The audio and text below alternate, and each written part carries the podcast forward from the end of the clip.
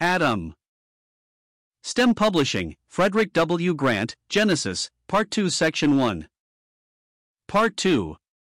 Divine Life in its Various Aspects. Section one. Genesis three.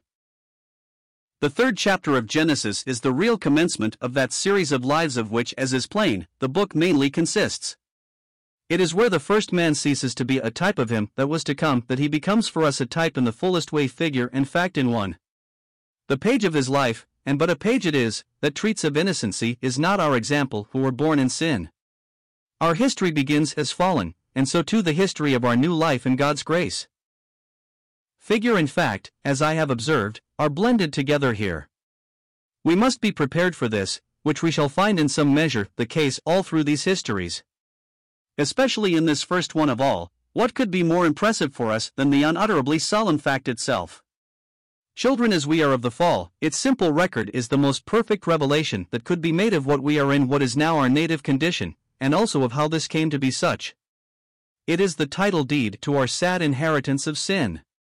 And yet what follows in closest connection may well enable us to look at it steadfastly, for the ruins of the old creation have been, as we know, materials which God has used to build up for himself that new one in which he shall yet find, and we with him, eternal rest. A simple question entertained in the woman's soul is the loss of innocence forever. It is enough only to admit a question as to infinite love to ruin all. This the serpent knew full well when he said unto the woman, Yea, hath God said, Ye shall not eat of every tree of the garden? That is, has God indeed said so? In her answer you can see at once how that has done its work. She is off the ground of faith, and is reasoning, and the moment reasoning as to God begins, the soul is away from him, and then further it is impossible by searching to find him out. Thus in paradise itself, with all the evidence of divine goodness before her eyes, she turns infidel at once. And the woman said unto the serpent, We may eat of the fruit of the trees of the garden, but of the fruit of the tree which is in the midst of the garden, God hath said, Ye shall not eat of it, neither shall ye touch it, lest ye die. Notice how plain it is that she is already fallen. She has admitted the question as to the apparent strangeness of God's ways, and immediately her eyes fasten upon the forbidden thing until she can see little else. God had said, Genesis two verse nine, the tree of life in the midst of the garden, and without any prohibition. For the woman now it is the forbidden tree that occupies that place. Instead of life, she puts death, or what was identified with it for her, as the central thing. The garden of delight has faded from her eyes. It has become to her the very garden of fable afterward asterisk, where all was not fable, but this very scene as depicted by him who was now putting it before the enchanted gaze of his victim, in which the one golden-fruited tree hung down its laden branches, guarded from man only by the dragon's jealousy. But here God and the dragon had changed places. Thus she adds to the prohibition, as if to justify herself against one who has lost his sovereignty for her heart, Ye shall not eat of it. Neither shall ye touch it which he had not said. A mere touch, as she expressed it to herself, was death, and why, then, had he put it before them only to prohibit it? What was it he was guarding from them with such jealous care? Must it not be indeed something that he valued highly? Asterisk the Garden of Hesperides. She first adds to the prohibition, then she weakens the penalty. Instead of ye shall surely die, it is for her only lest, for fear, ye die. There is no real certainty that death would be the result. Thus the question of God's love becomes a question of his truth also. I do not want upon the throne a being I cannot trust, hence comes the tampering with his word. The heart deceives the head. If I do not want it to be true, I soon learn to question if it be so. All this length the woman, in her first and only answer to the serpent, goes. He can thus go further, and step at once into the place of authority with her which God has so plainly lost.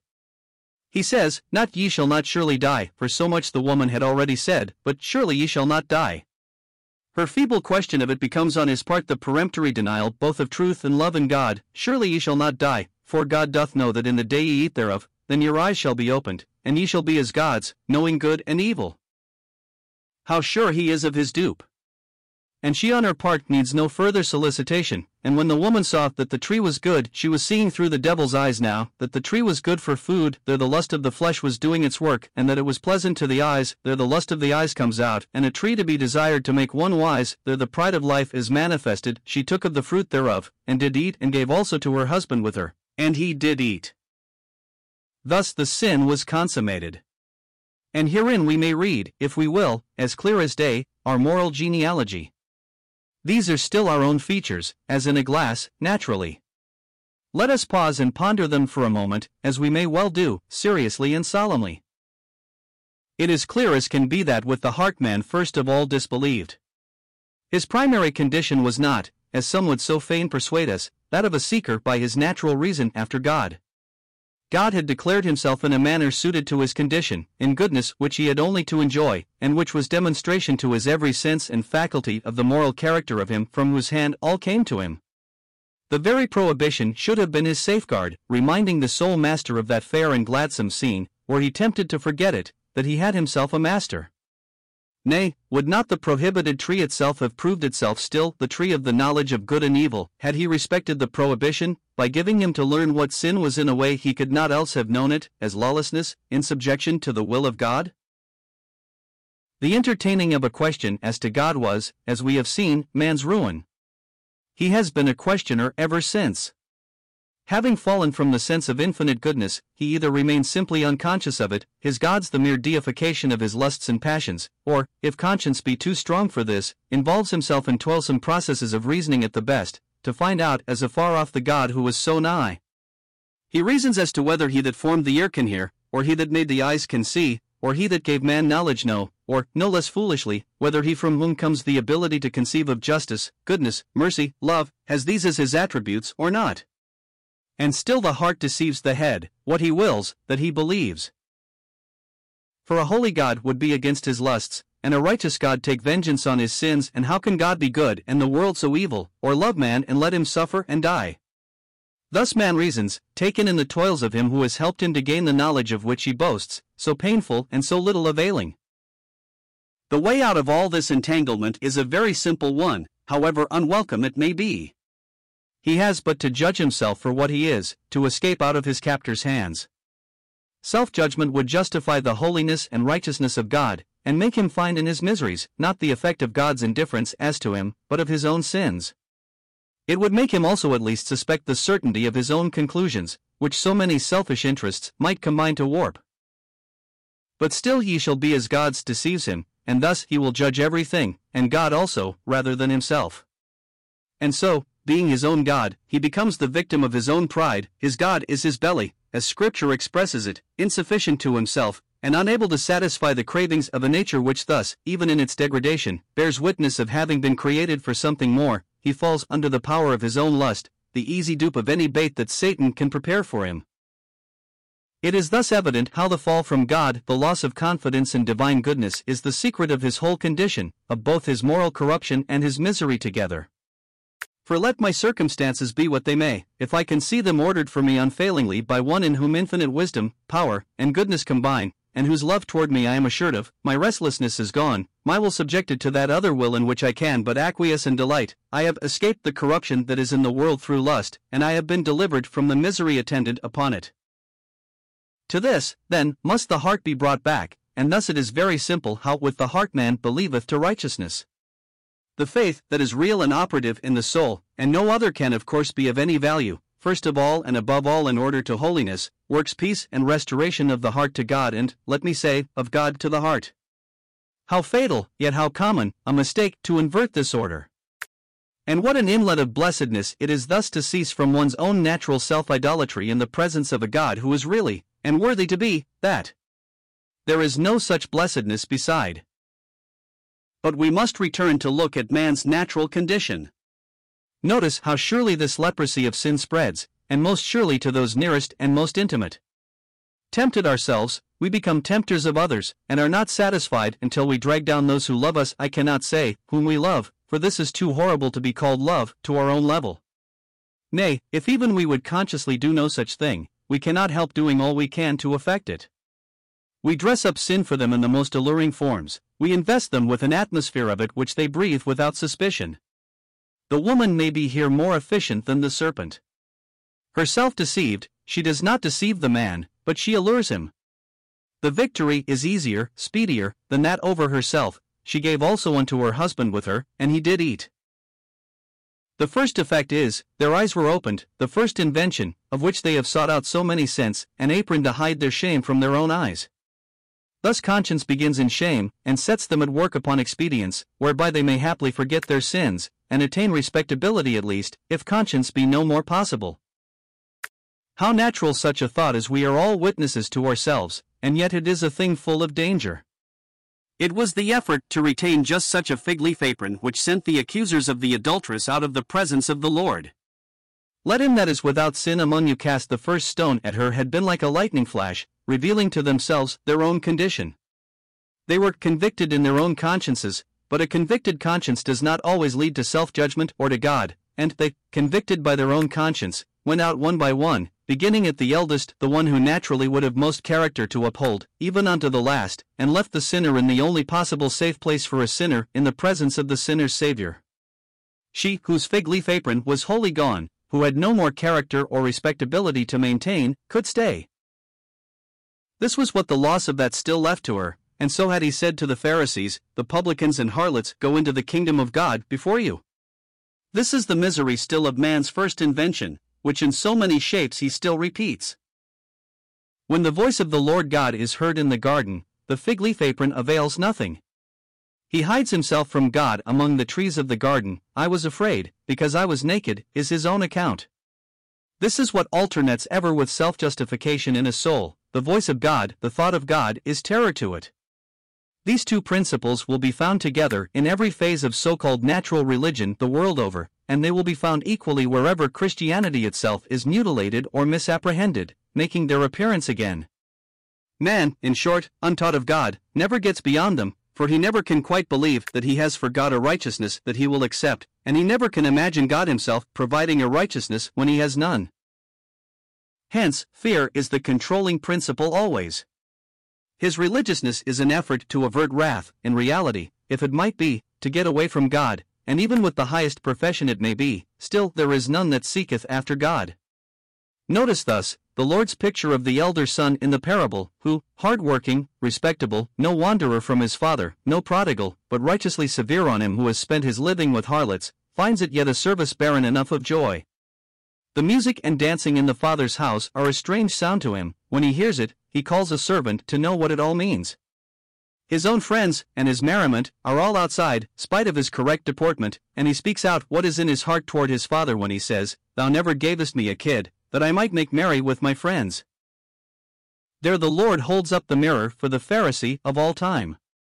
Plenty of self-assertion, of self-vindication, even as against God himself, the tie to him, self-interest, his heart elsewhere, a round of barren and joyless services. This must needs break down in terror when God comes really in, indeed, the principle all through is fear, servile, not filial. So Adam hides himself among the trees of the garden, but the voice of the blessed God follows him. And the Lord God called unto Adam, and said unto him, Where art thou? Here, then, we begin to trace the actings of divine grace with a sinner. Righteousness has its way no less, and judgment is not set aside, but maintained fully. And herein is shown out the harmony of the divine attributes, the moral unity of the God whose attributes they are. There is no conflict in his nature. Justice and mercy, holiness and love, are not at war in him. When he acts, all act. Let us mark, then, first of all, this questioning of Adam on the part of God.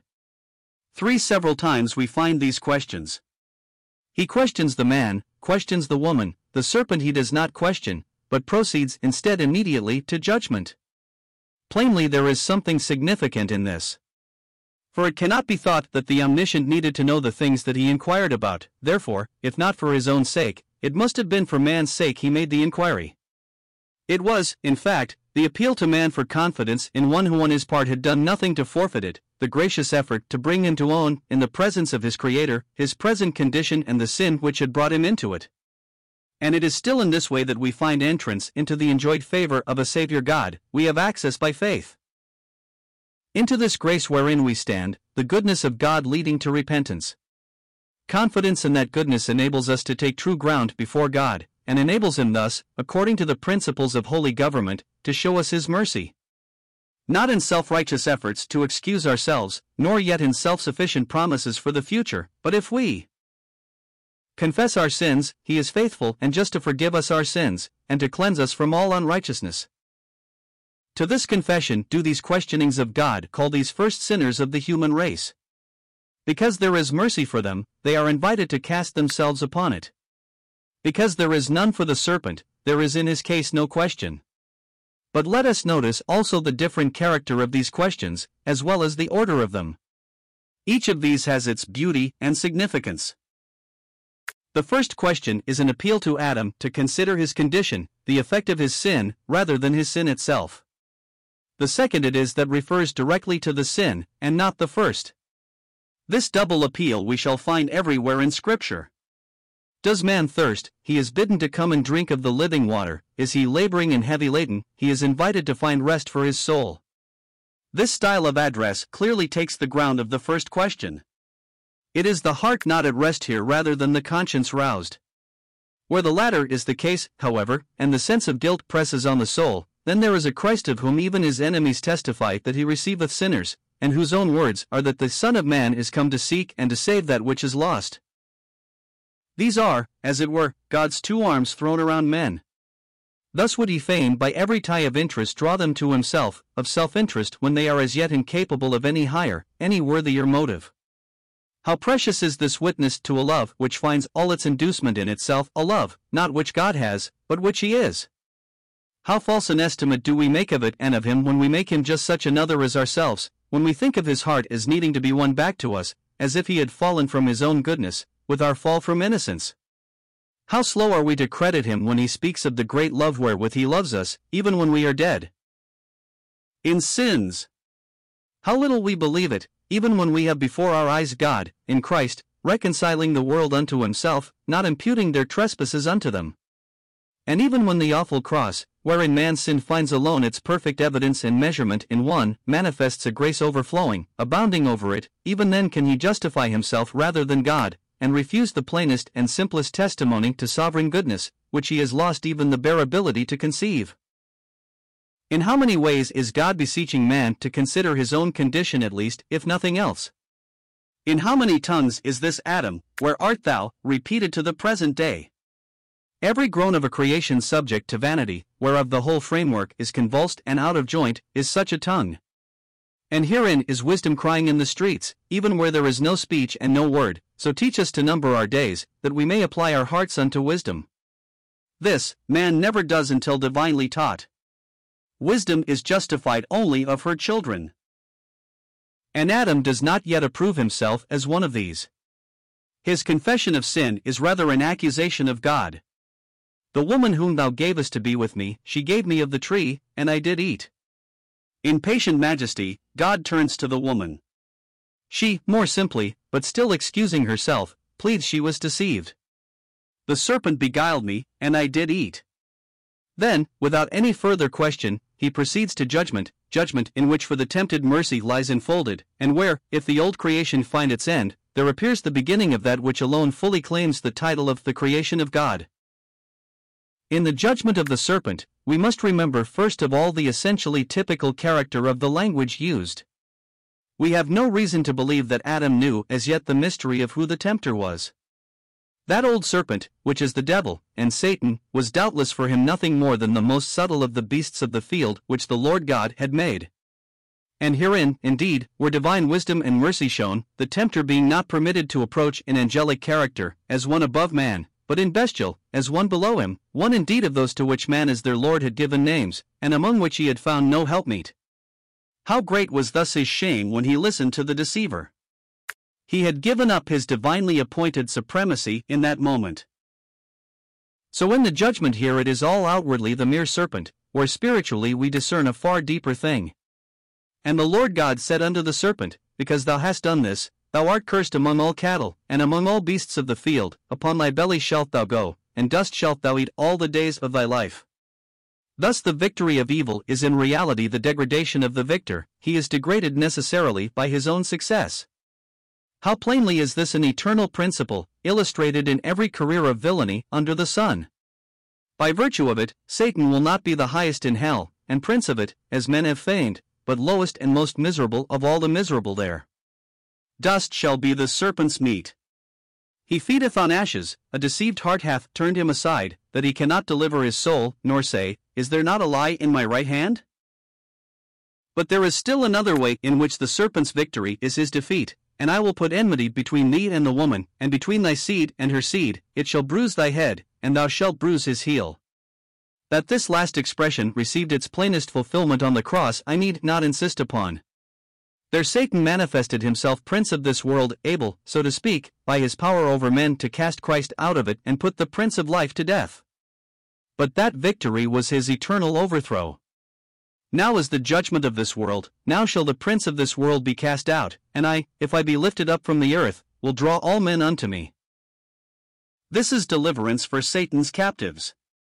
It is not the restoration, however, of the old creation, nor of the first man. The seed of the woman is emphatically the second man, another and a last Adam, new head of a new race, who find in him their title as sons of God, as born, not of blood, that is, naturally, nor of the will of the flesh, nor of the will of man, but of God. This is not the place indeed for the expansion of this, for here it is not expanded. We shall find the development of it further on. Only here it is noted, that not self-recovery, but a deliverer, is the need of man, and if God take up humanity itself whereby to effect deliverance, it must be the seed of the woman, the expression of feebleness and dependence, not of natural headship or of power. The first direct prophecy links together the first page of Revelation with the last, for only there do we find the full completion of it, the serpent's head at last bruised. As a principle, the life of every saint in a world which Leithen the Wicked One has illustrated and enforced it. In the next section of this book we shall return to look at this. The judgment of the woman and the man now follow, but they have listened already to the voice of mercy, a mercy which can turn to blessing the hardship and sorrow, henceforth the discipline of life, and even the irrevocable doom of death itself. That Adam has been no inattentive listener, we may gather from his own next words, which are no very obscure intimation of the faith which has sprung up in his soul. And Adam called his wife's name Eve, life, because she was the mother of all living. The woman which thou gavest to be with me is again his wife, and he names her through whom death had come in, as the mother, not of the dying, but the living. Thus does his faith lay hold on God, the faith of a poor sinner surely, to whom divine mercy had come down without a thing in him to draw it out, save only the misery which spoke to the heart of infinite love. Like Abraham, afterward he believed God, and while to the sentence he bows in submissive silence, the grace enclosed in the sentence opens his lips again. Beautifully are we permitted to see just this in Adam, a faith which left him a poor sinner still, to be justified, not by works, but freely of God's grace, but still put him thus before God for justification. And we are ready the more to apprehend and appreciate the significant action following, unto Adam also, and to his wife, did the Lord God make coats of skin, and clothe them. Thus the shame of their nakedness is removed, and by God himself, so that they are fit for his presence, for the covering provided of himself must needs be owned as competent by himself. And we have only to consider for a moment to discern how competent it really was. Death provided this covering. These coats of skin owned the penalty as having come in, and those clothed with them found shelter for themselves in the death of another, and that the one upon whom it had come sinlessly through their own sin. How pregnant with instruction as to how still man's nakedness is covered, and he made fit for the presence of a righteous God. These skins were fitness, the witness of how God had maintained the righteous sentence of death, while removing that which was now his shame, and meeting the consequences of his sin. Our covering is far more, but it is such a witness also. Our righteousness is still the witness of God's righteousness, the once dead, now living one, who of God is made unto us righteousness, and in whom also we are made the righteousness of God. The antitype in every way transcends the type surely, yet very sweet and significant nevertheless is the first testimony of God to the Son, a double testimony, first to the seed of the woman, the Savior, and then, when faith has set its seal to this, a testimony to that work of atonement, whereby the righteousness of God is revealed in good news to man, and the believer is made that righteousness in him. Not till the hand of God has so interfered for them are Adam and his wife sent forth out of the garden. If earth's paradise has closed for them, heaven has already opened, and the tree of life, denied only as continuing the old creation, stretches forth for them its branches, loaded with its various fruit, in the midst of the paradise, no longer of men, but of God.